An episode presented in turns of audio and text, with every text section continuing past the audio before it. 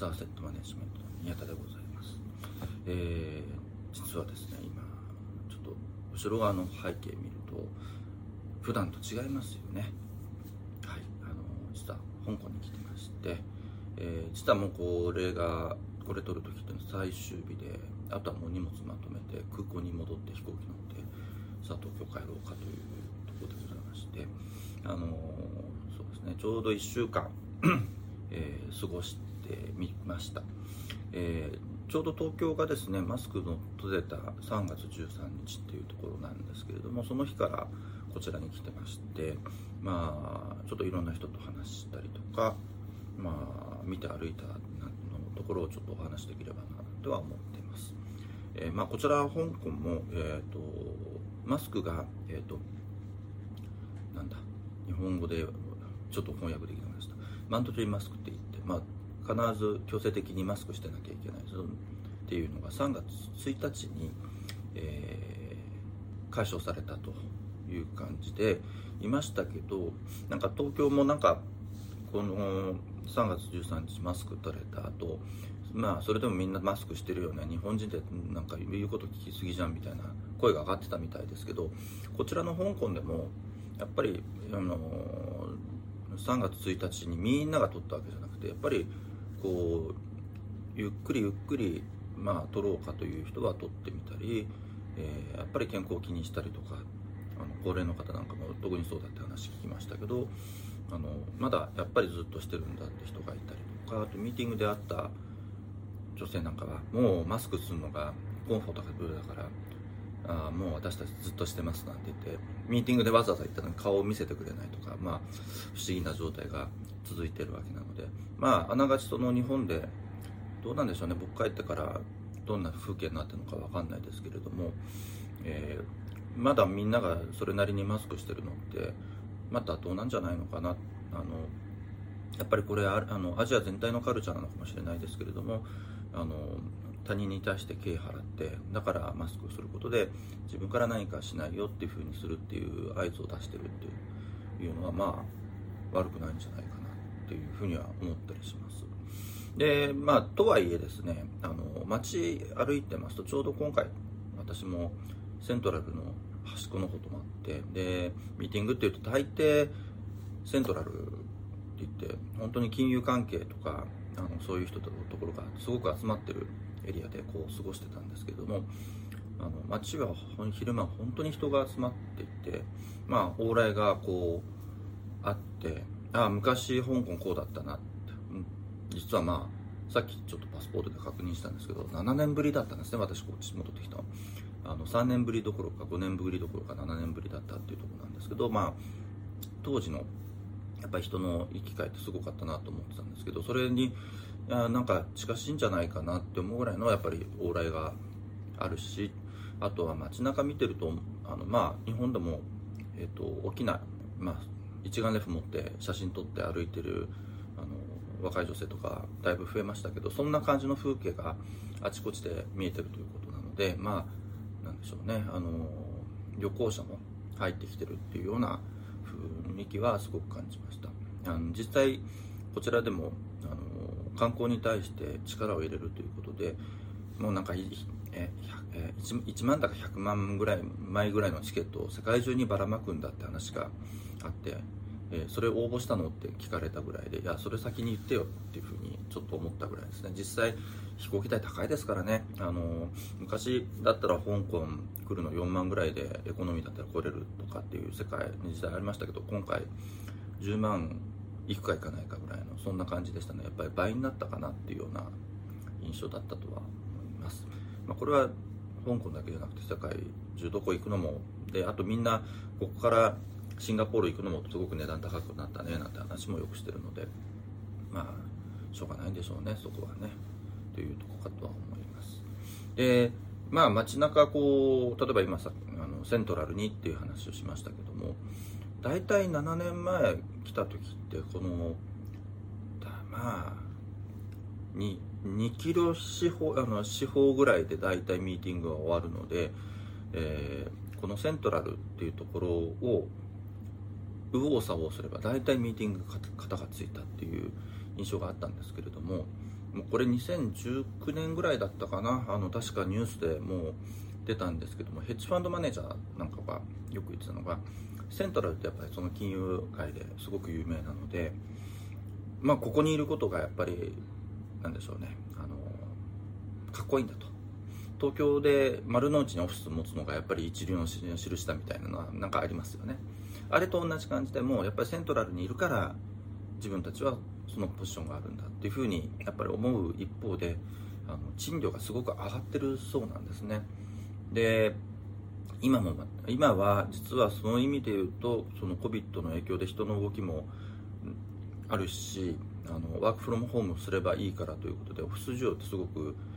減ってきてる部分が多少はやっぱりあるみたいなので、えー、セントラル地域のなんか空室率は多分過去一番空いてるんじゃないかみたいな統計もあるぐらいで話はする一方でレントが下がらないって言ってましたね。とはいえあの住む側ですね。レジェンシャルの話を聞くとあのエクスパットの人たちとかだんだんだんだん国に戻るとかまあ後で話をすることになるかなと思うんですけどシンガポールに移ったよとかって話が多いらしくてあの住む人が減ってるのでそちらの方が値段が下がったという話は聞こえてますけれどもまあオフィスの方は空室でもやっぱり戻ってくるだろうなというふうに思って値段は強気でいるよっていう話を聞いたりはしてます。でその結果何が起きたかというと、えー、セントラルの隣が、えーと、アドミラルティというあのまた別に大きな町があってまあそことまあ大体その2か所でミーティングやってたかなみたいな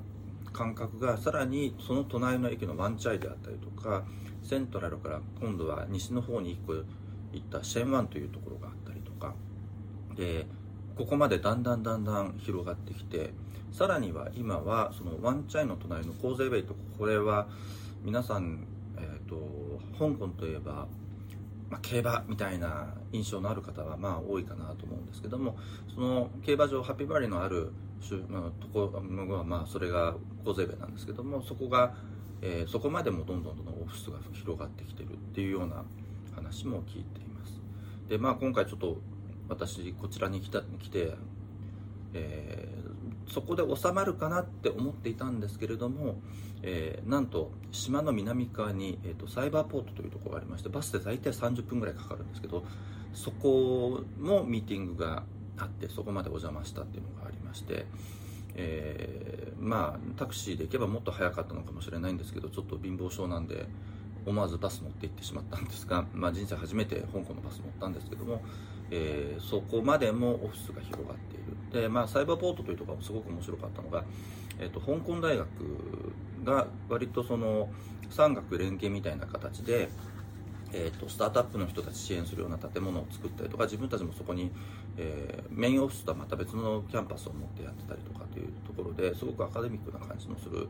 えー、場所ではあったんですけどそういうところに、えー、やっぱり全然離れてくるので、ね、賃料も安いしえー、南側でこうオーシャンビューでいいぞなんて話聞いたんですけど、まあ、そういう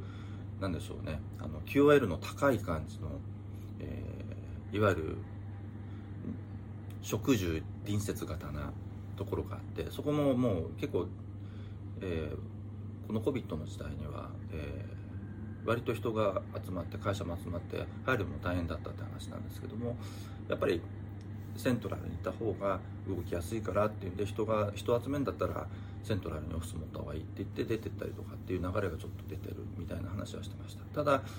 全般的にオフィスはちょっと高いよっていうのはまあ昔から言われてましたけどさらに高くなったなというような話は聞いています。でまあ土地の話をすると今度じゃあ物価の話かなってちょっと思うんですけども、えー、例えばまあそうですね今回街歩いててああ美味しそうなパン屋あるなと思って朝買ってみました。あの7年前こんなにベーカリーあったっけなって思うぐらい、えーと、まあとてもおしゃれで美味しそうなパン屋さんが増えたなっていう印象なんですけれどもあのただ例えばクロワッサン1個、えー、20香港ドルピンとくるでしょうか、えー、なんとなく1個そこそこ大きいなんでしょうね。後で写真スッと入れますけれども結構大きなクロワッサン1個買いましょうと言った時に20香港ドルうん。今のレート確か17円ですのでかけますと340円。どうですかね。あのー、ちょっとおしゃれ系なベーカリーでクロワッサン340円で買えるかな。なんとなくイメージ的には20香港ドルって言ったらそこに101個足して200円かな。っていうような印象を受けると思うので為替のせいで高いのかな。それとももともと高くなったのかなっていうのはすごくこうぼんやりと感じてはいたんですけどもやっぱりインフレは進んでるという話なので全般的に物価が高くなったっていうのは、まあ、こちらで聞いてる話ではありますね、え実際にあのすごく美味しいとんかつ屋さんにも出会えて行ってみました。が220香港ドル日本でまあ美味しいとんかつ屋さん行って2200円って言われればまあなんとなく納得できるけど、えー、かけ17、えー、いくらだ、えー、3740円ですか。結構しますよね。それぐらい払えよって言われそうですけれどもでもなかなか、えー、そういうふうに思ってしまうと、えー、結構きついななんて思うのはそうですね。なんかちょっとだいぶ時間がこう巻き戻しますけど2009年10年ぐらいにロンドンにいたら1ポンド250円だったんで1駅あのアンダーグラウンド乗ったら、えっと、4ポンドなんで1000円払わなきゃいけなかったみたいなそんな為替で負けてる気分なのかっていうようなのも含みつつもやっぱり物価は上がってるようだなという話は聞いてます。でまあそんな話になってくると、えー、じゃあこちらでビジネスをやろうかとかっていうと結構大変になってきますよね、えー、土地オフィス代も高くなりますし人件費も、まあ、当然自然と高くなってくる。っていうとこなんでもう本当に20年前とかにこの手のビジネスをじゃあ例えば香港でやりましょうとかっていうと組んでやりましょうって期待してるのってやっぱりなんでしょう日本の外だから物価が安いからあのいろんなものがコストを抑えられていいよねっていう感覚あったと思うんですよ。もうそんな時代はとうに過ぎてて、まあ、当然20年も経ちゃ世界は変わるんですけれどもすごく高い高いというか、まあ、クオリティも上がってきててかつ人件費とかいろんなものはやっぱり正しくコストは追わなきゃいけない世界にいるんだな。今まで値段は据え置きだけどクオリティだけどんどん上がってたどっかの国とは。まあやっぱり世界的にはそっちのこちらの方が一般的なのかなというような気分を感じながら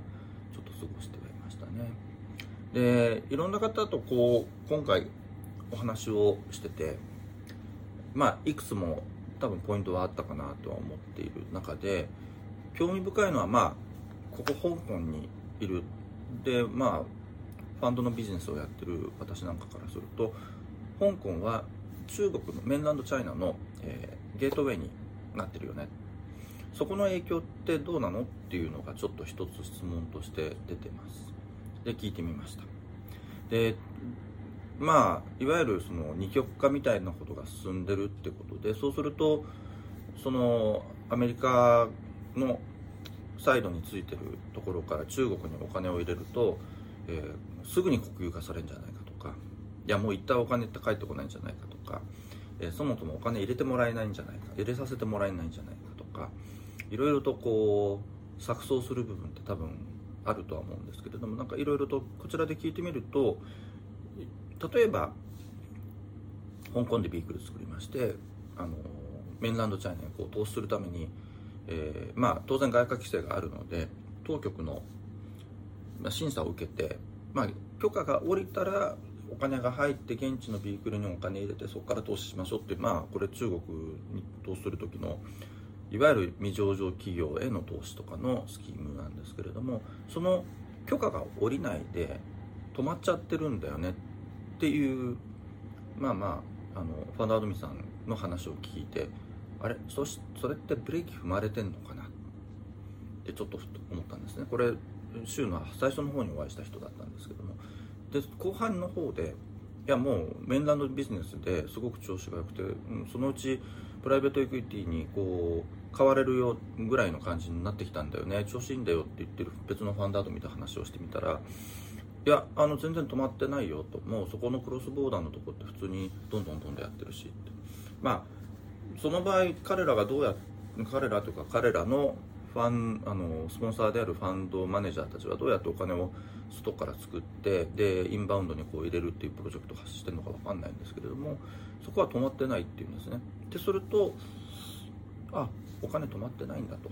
インバウンドにまだまだどんどん投資して妙味があると思っている投資家はいて、えー、中国経由でどんどんまあ投資をしてるってとこはあるっていうとこなのかもしれませんけど他方でじゃあ週の頭の方にあった人たち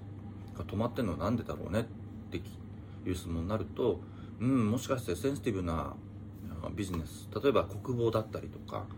割と規制業種に対して、え、入れようとしてるから規制かかったんじゃないのっていう反応があったんですね、まあ、当然日本も、えーと、確か3月に入るか入らないかぐらいのところで外為法がまたちょっと改正になってそこの事前届でしなければ投資できなくなるという、まあ、外国人外国人の日本非居住者の人が、えー、日本に対して投資をするときに、えー、投資をする前に、えーと、事前にこういうところに投資しますよこういう意図でやりますよという、まあ、事前届けで日銀に届けなきゃいけないというのがあるんですけどその業種が広がったという話が出てたのでまあそうですよね。例えば、えー、車の話でいうとよくこの時には引き合いに出されるんですけども、えー電気自動車になりました。その結果でいろんなセンサーがこう車の中に中とか外に向けてとかたくさんつけられてデータがたくさん集められてそれが例えばあクラウドサーバーにこう入れられてでそれを情報をもとに例えば再開発するとかいろんなことをするとか、えー、やるっていう仕組みがこう出来上がってくると、まあ、情報管理とかそのセンサーの技術とかがすごく向上するというとこなんで、えー、大事なあの分野の一つとして簡単に認められてもおかしくないよねって話にはなってくるかなと思うんですね。でまあそういう形で、えー、センシティブな業種として、まあ、なんかいろいろかかってる中であ追加で入っちゃってもしかしてそれで止められたのかもしれないなっていうようなとこでの話が、まあ、まあ分析がされたりとかしてますのでまあでもなんでしょうね。外為法でも同じように規制かかったりとかしてますので、まあ、みんながみんな同じように同じところで気を使ってるのかなみたいな話になるんじゃないかなというふうには思いました。であとあのー、これ興味深い話のもう一つは香港からどうやって中国って見てるんですか？もしくは中国に行ってみたらどんな風な印象なんですか？みたいな話を結構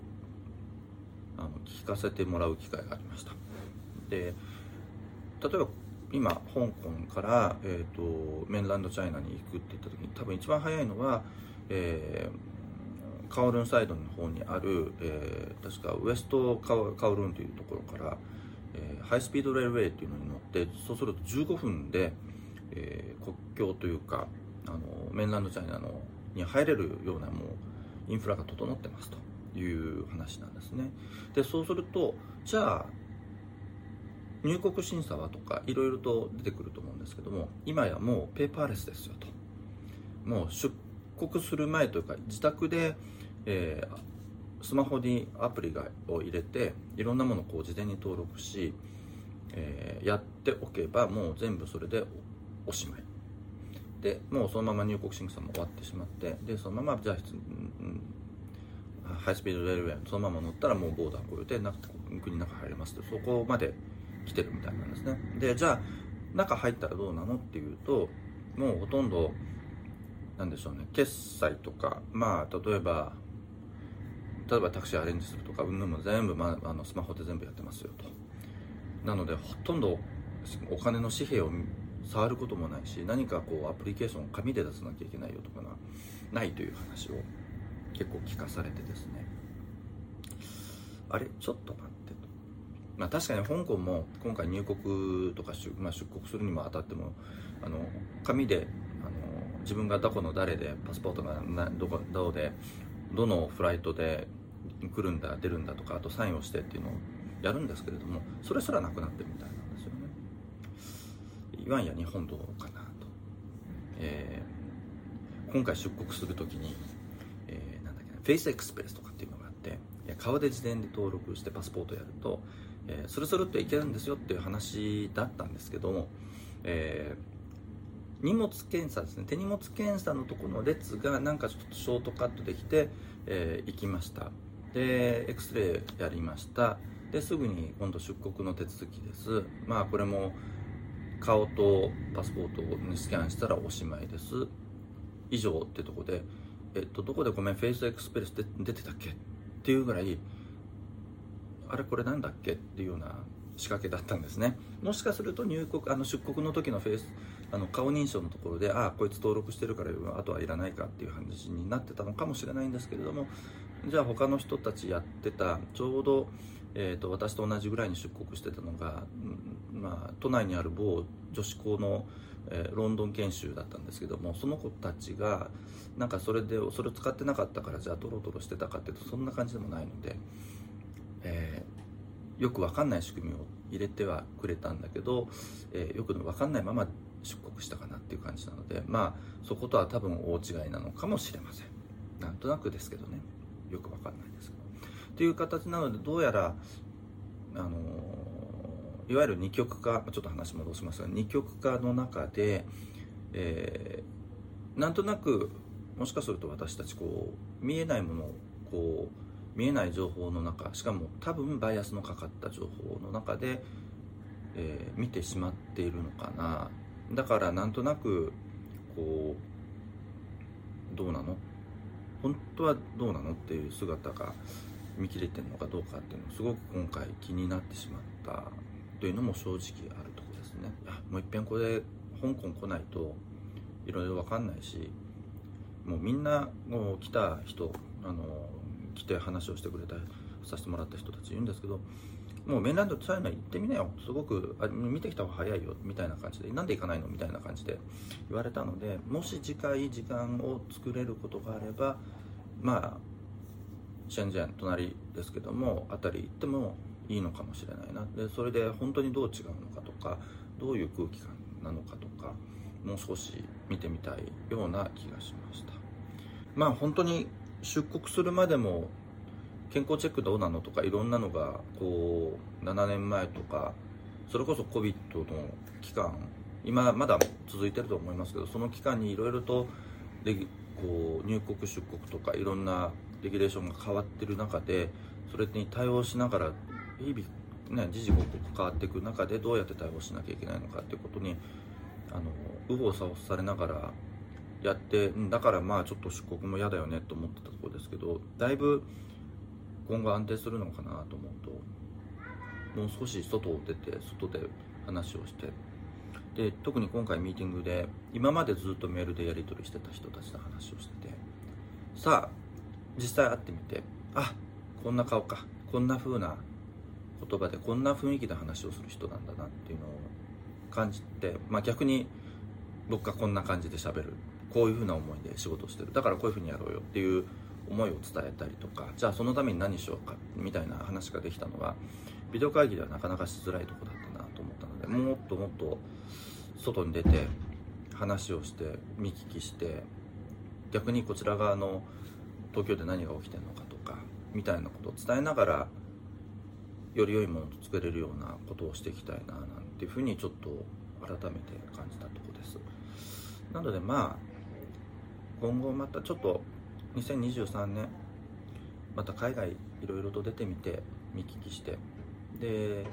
今回みたいにこうビデオに撮って皆さんにお伝えできることがもう少し増えたらいいかななんてちょっと思いました。まあ言いながらいつものオタクネタもまたやりたいなと思ってますんでまたそこもお付き合いいただければなとは思ってます。はいえーとあとはまあ海外こっち来てあそういえばまあ YouTube でなんかインタビューやってるらしいじゃないか。私も出させろって言ってくれる人も何人かいてあのちょっとそんな対談もぼちぼちまた再開したいなって思ってますのでまたそこもお付き合いください。ということで、えーと、これから東京帰ります。皆さん、えーと、また、あの東京で私のこと見かけたら声かけていただければなと思います。では、また、えーとよろしくお願いします。あ、チャンネル登録も忘れないでくださいね。では。